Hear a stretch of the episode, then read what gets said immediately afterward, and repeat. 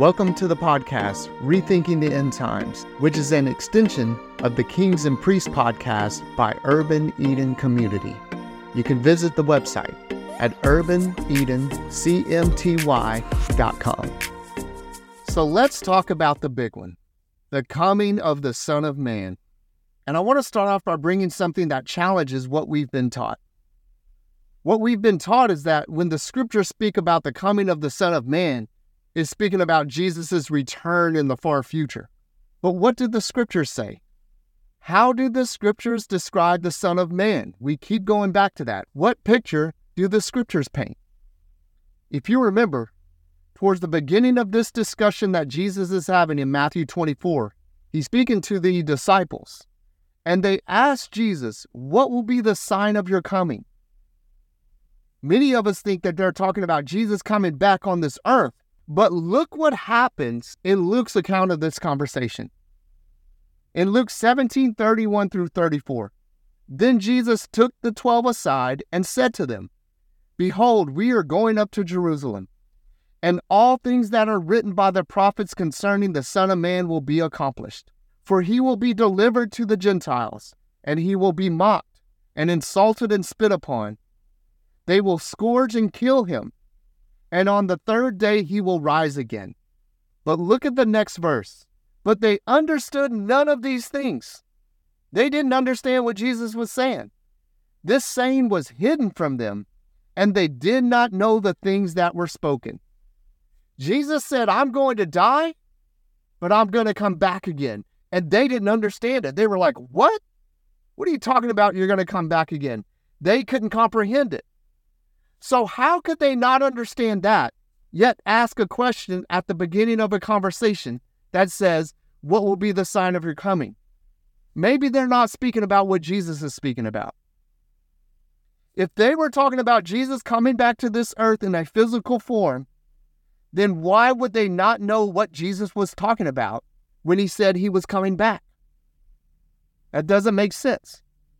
But the reason it doesn't make sense is because we don't understand what they were asking. They knew what they were asking, but we've westernized scripture to make it sound like they were asking something that they were never asking. So let's dive into that. The coming of the Son of Man. In order to understand this saying, we must first understand that when Jesus speaks of the coming of the Son of Man, he's referring to Daniel 7 13 through 14. And that reference in Daniel 7 is set within a judgment scene before the throne of God. Daniel 7:13 says this: I was watching in the night visions, and behold, one like the Son of Man, coming with the clouds of heaven. He came to the Ancient of Days, and they brought him near before him. Track with me for a second.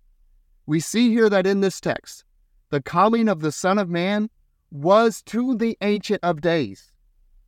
In other words, it was to God. And we can parallel that with Matthew 16 28, where I see that Jesus is saying, Assuredly I say to you, there are some standing here who shall not taste death until they see the coming of the Son of Man in his kingdom. Did you hear that? How could he be talking about an event thousands of years later, when he says, Some of you that are standing here, listening to me speak at this moment, will not taste death until you see the coming of the Son of Man in his kingdom. And note, it doesn't say coming to this earth or coming to this world, but in his kingdom. That's a huge difference. What we're being told in this passage is that Jesus will reveal himself as king. And note this coming, the coming of the Son of Man, coming in its original language, the Greek, can also mean a revealing. And the scriptures speak many times about this revealing. What they're asking Jesus is Jesus, when are you going to reveal yourself? They knew that Jesus was bringing a kingdom reread the prophecy in Isaiah that the governance of God will be on the Son. And he would bring forth the kingdom of God on this earth and it would forever expand. They knew that. but they thought he was going to bring a kingdom like the rest of the kingdoms of this earth. And we even see them asking this question When will you bring your kingdom, Lord? When will you bring your kingdom, Jesus? And he says, You don't get it. The kingdom is within you. They wanted Jesus to set up his kingdom. They knew the prophets prophesied about it. And they were asking Jesus, When are you going to reveal yourself as king? That is Jesus coming in his kingdom. That is Jesus being revealed in his kingdom as king. We know that when Jesus was resurrected, he took his kingship at the right hand of the Father when he sat on the throne. But they had not seen the fruits of that. They had not seen the fruits of Jesus' kingship, except for the resurrection and the baptism of the Holy Spirit. They had not seen the fruits of Jesus' kingship yet. It had not been revealed yet to the world. That kingship had not been revealed yet. And the early church saw that the destruction of the temple, the destruction of Jerusalem, and the destruction of old covenant governance, they viewed that as Jesus is revealing that he is king of his kingdom. And the scriptures even back that up. At that time, the revealing of the Son of Man was happening. We know that Elijah, which Jesus said was John the Baptist, we know that he showed up proclaiming that the Messiah would come, just as it states in Malachi 4, with salvation and judgment. Or, in other words, in kingdom and in judgment. Then Jesus is born. He sets up his kingdom on this earth and he establishes a new governing authority, the church. Then Jesus is resurrected and he takes his place at the right hand of God as King Jesus. And the apostles started preaching Jesus as King. We see that in the book of Acts. But at that point, Jesus had never presented himself or revealed himself as King until 70 AD, when Jerusalem and the temple were completely destroyed. Then the church took its place on this earth as the full governing authority of God's kingdom, setting us as sons, as ambassadors, as kings and priests, as his holy nation on this earth. As I said, even the early church writings used 70 AD to prove that Jesus was revealing himself as king during this destruction. This revealing of Jesus changed everything. The old way of governing was brought to an end, and the full authority of the new covenant governance took its place on this earth through the saints. No longer did God reside in a temple made of hands. No longer were sacrifices going to be made as a form of worship in a temple. No longer would you have to bring offerings and tithes and sacrifices and praises and worship to a temple made of hands. No longer would you have to go to a temple to experience the presence of God. 70 AD was a full manifestation of what King Jesus put in order when he took his place at the right hand of God. And he made us to be the temple of his spirit. He made us new creations and seated us with Him in heavenly places. We are seated with Him now in that place of governance. He entrusted us, His church, with the keys of the kingdom of heaven, and He gave us all authority, saying, Whatever you bind on earth shall be bound in heaven. Whatever you loose on earth shall be loosed in heaven. That old covenant governance is out of the way now take your place as kings and priests on this earth. He gave all power and authority over to the church on this earth. He gave us the task as ambassadors to bring the light to darkness and to present God's reconciliation through Christ Jesus to the world. We have been sent forth with the message be reconciled to God. The battle has been won. Now the possession of the earth is taking place through his saints. And let me go a little bit deeper with this. I want to look at some timestamps within Scripture that speak to the coming of the Son of Man, that speak to Jesus' revealing. And we just read Matthew 16 28, but I want to read it again. I want to drive it home. It says, Assuredly I say to you, there are some standing here that shall not taste death till they see the coming of the Son of Man in his kingdom. Assuredly I say to you, there are some standing here who will not taste death till they see the coming of the Son of Man in his kingdom. That scripture says enough for me. But we have plenty more. But it straight up is giving you a timestamp and letting us know that we should not be waiting for the revealing or the coming of Jesus thousands of years later when Jesus said himself that there were some standing here that he was speaking to that will not taste death till they see it. It's a bold and clear statement. Look at James 5 7 through 11. James says, Therefore be patient, brethren, until the coming of the Lord. See that? Straight up timestamp. He's saying, I know you're seeing this world come apart. I know that you're seeing what the prophet spoke of being fulfilled.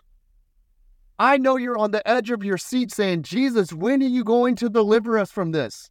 Where is our salvation?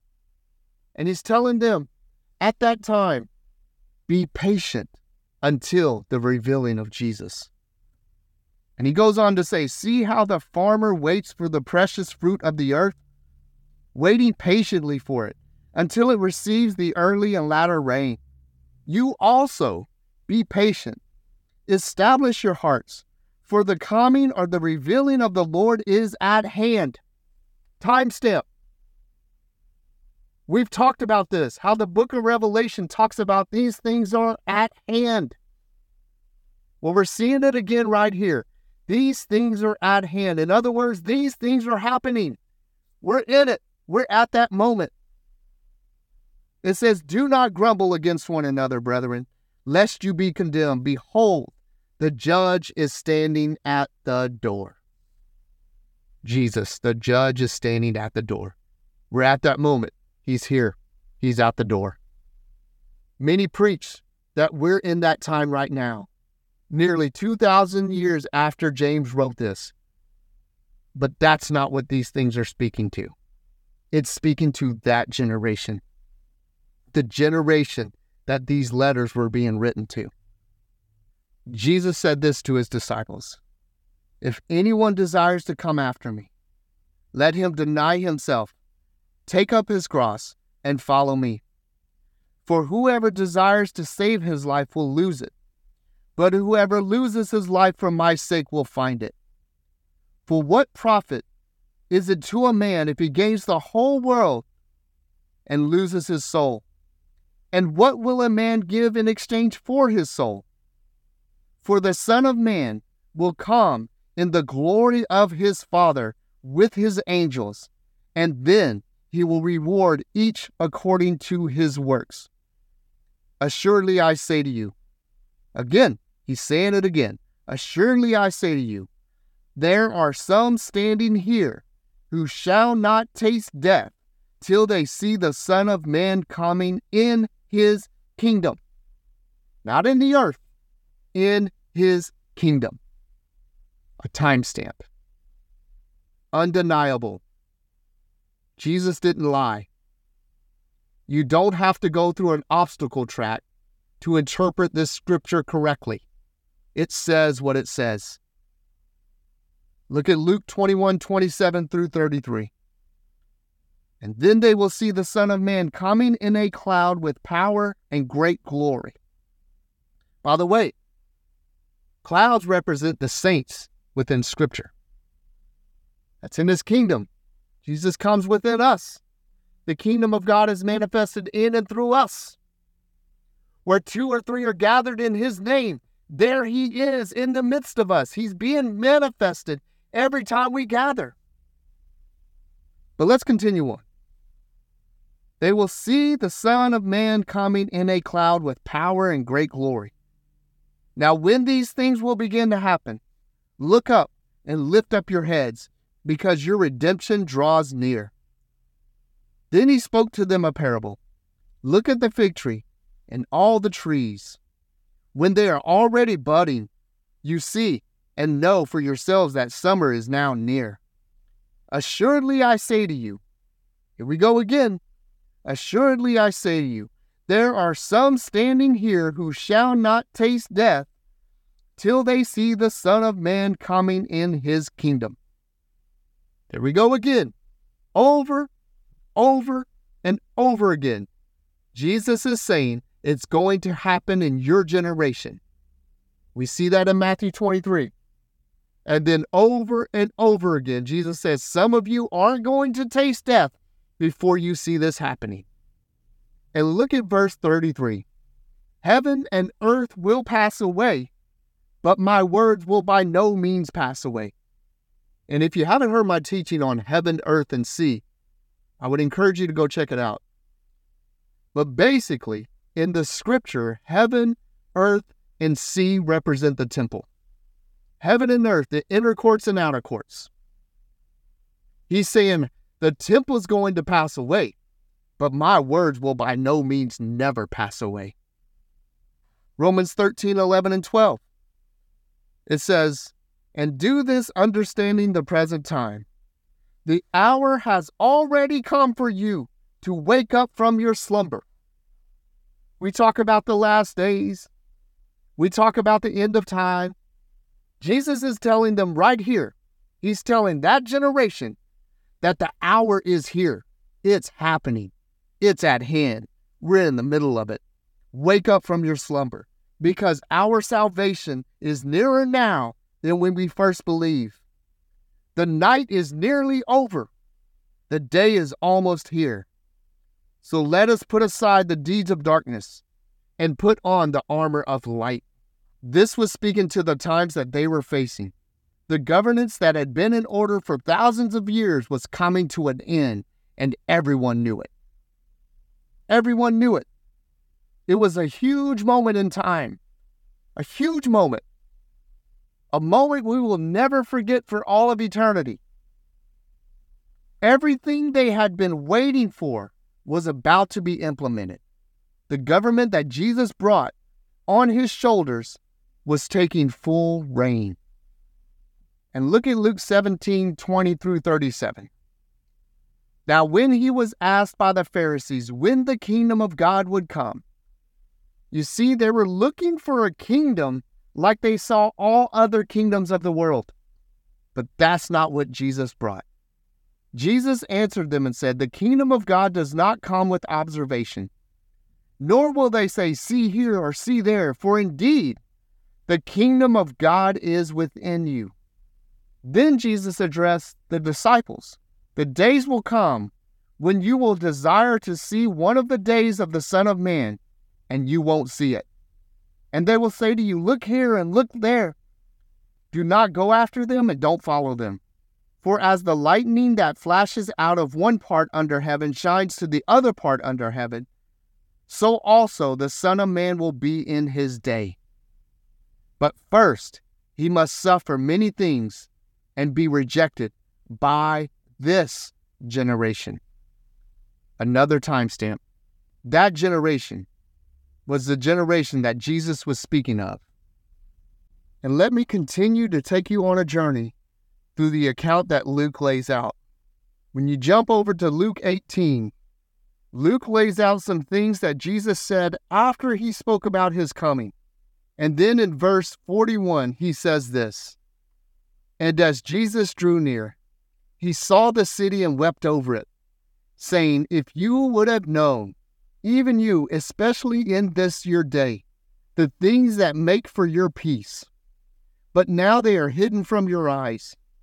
For the days will come upon you when your enemies will build an embankment around you, surround you, and close you in on every side and they will level you, you and your children within you, to the ground, and they will not leave in you one stone upon another, because you did not know the time of your visitation.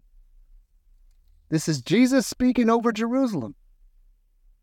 It says, Then Jesus went into the temple, and he began to drive out those who bought and sold in it, saying to them, It is written, My house is a house of prayer, but you have made it a den of thieves. And Jesus was teaching daily in the temple, but the chief priests, the scribes, and the leaders of all the people sought to destroy him, but were unable to do anything, for all of the people were very attentive to hear Jesus. And you'll see the progression of what Jesus is laying out, of the context in which he's speaking. You look over to Luke 20, starting in verse 9. Then Jesus began to tell the people this parable. And listen to this, it's super powerful. A certain man planted a vineyard, leased it to the vine dressers, and went into a far country for a long time. Now at vintage time, he sent a servant to the vine dressers, that they might give him some of the fruit of the vineyard. But the vine dressers beat him and sent him away empty handed. And again he sent another servant, and they beat him also, treated him shamefully, and sent him away empty handed. Talking about the prophets. God kept sending the prophets to them, but they kept beating them and killing them and sending them away empty handed. And again he sent a third, and they wounded him also and cast him out. Then the owner of the vineyard said, What shall I do? I will send my beloved son. He's talking about the father. He's going to send his beloved son. They will probably respect him when they see him. But the vine dressers saw the son, and they reasoned among themselves, saying, This is the heir. Come, let us kill him, that the inheritance may be ours. That is what the governance of the old covenant of that time, that is what they sought out to do. They knew who Jesus was, and they sought out to kill him. Verse 15 So they cast him out of the vineyard and killed him. Therefore, what will the owner of the vineyard do to them? He will come and destroy those vine dressers and give the vineyard to others. And when they heard this, they said, Certainly not. Then he looked at them and said, What then is this that is written? The stone which the builders rejected has become the chief cornerstone. Whoever falls on that stone will be broken, but on whomever it falls, it will grind him to a powder. And the chief priests and the scribes, the governance of that time, at that very hour, sought to lay hands on Jesus, but they feared the people, for they knew he had spoken this parable against them. This, my friends, is exactly what the coming of Jesus in his kingdom looked like. It was a governance change. It was God saying, enough with the old, enough with the old covenant corrupt governance. Jesus has set up his kingdom, and from that moment forward, it has full reign through his saints. And from the time the old covenant was destroyed, the full reign of what Jesus brought took its place through his saints. And before we end this segment, I want to share with you some content from a friend of mine. This is from Cindy Coates. And if you haven't heard from her, I would recommend you look her up, check out her podcast. She is a mama in the faith. She is loaded. She is right on. I love her stuff. But she says this she says, It is the assumption of many teachers that the words coming of the Son of Man must mean the second coming. Once we realize that Jesus is simply using a phrase from Daniel 7 to allude to the whole prophecy, verses such as this one in Matthew are easily understood. Jesus was not predicting that his second coming would happen within the lifetime of some of his hearers. He was referring to the fulfillment of Daniel 7, his revealing of his kingship of the kingdom of God When Jesus spoke to his disciples about his future coming after his ascending, he was referring to a time of judgment that would occur in their lifetime when the temple would be destroyed, bringing an end to the old covenant messianic system. We must give up traditional beliefs and assumptions that conflict with the integrity and divine inspiration of Scripture. It is a bit of a shock at first, I know. I remember how I was challenged to study this for myself. But once I realized that Christ had already come and that he lives in the body of believers, it's a lot more exciting. No more sense of abandonment. No feeling like the Lord is delaying his coming. He is here, right here, right now. Rethinking the End Times podcast is an extension of Kings and Priests podcast by Urban Eden Community. To learn more about us, to get resources, or to get info on our monthly events, visit the website urbanedencmty.com and consider sowing a financial seed to help us spread the message of the kingdom. Details on the website.